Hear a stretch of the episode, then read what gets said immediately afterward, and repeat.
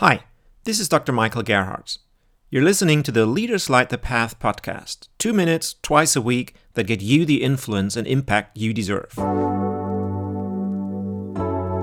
Speaking is quickly turning into the game of Netflix.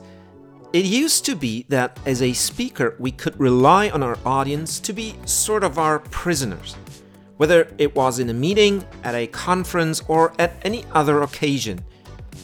Once we had started talking, our audience was pretty much stuck to their chairs and we had privileged access to their attention.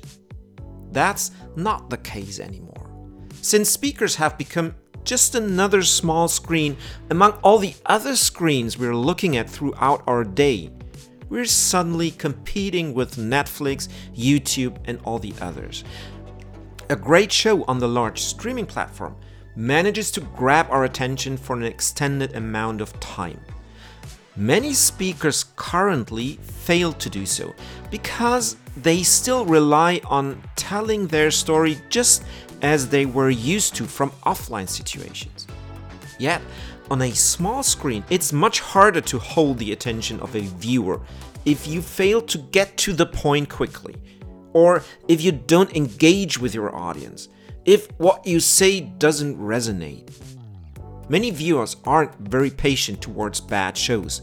They are not going to be patient towards boring presentations.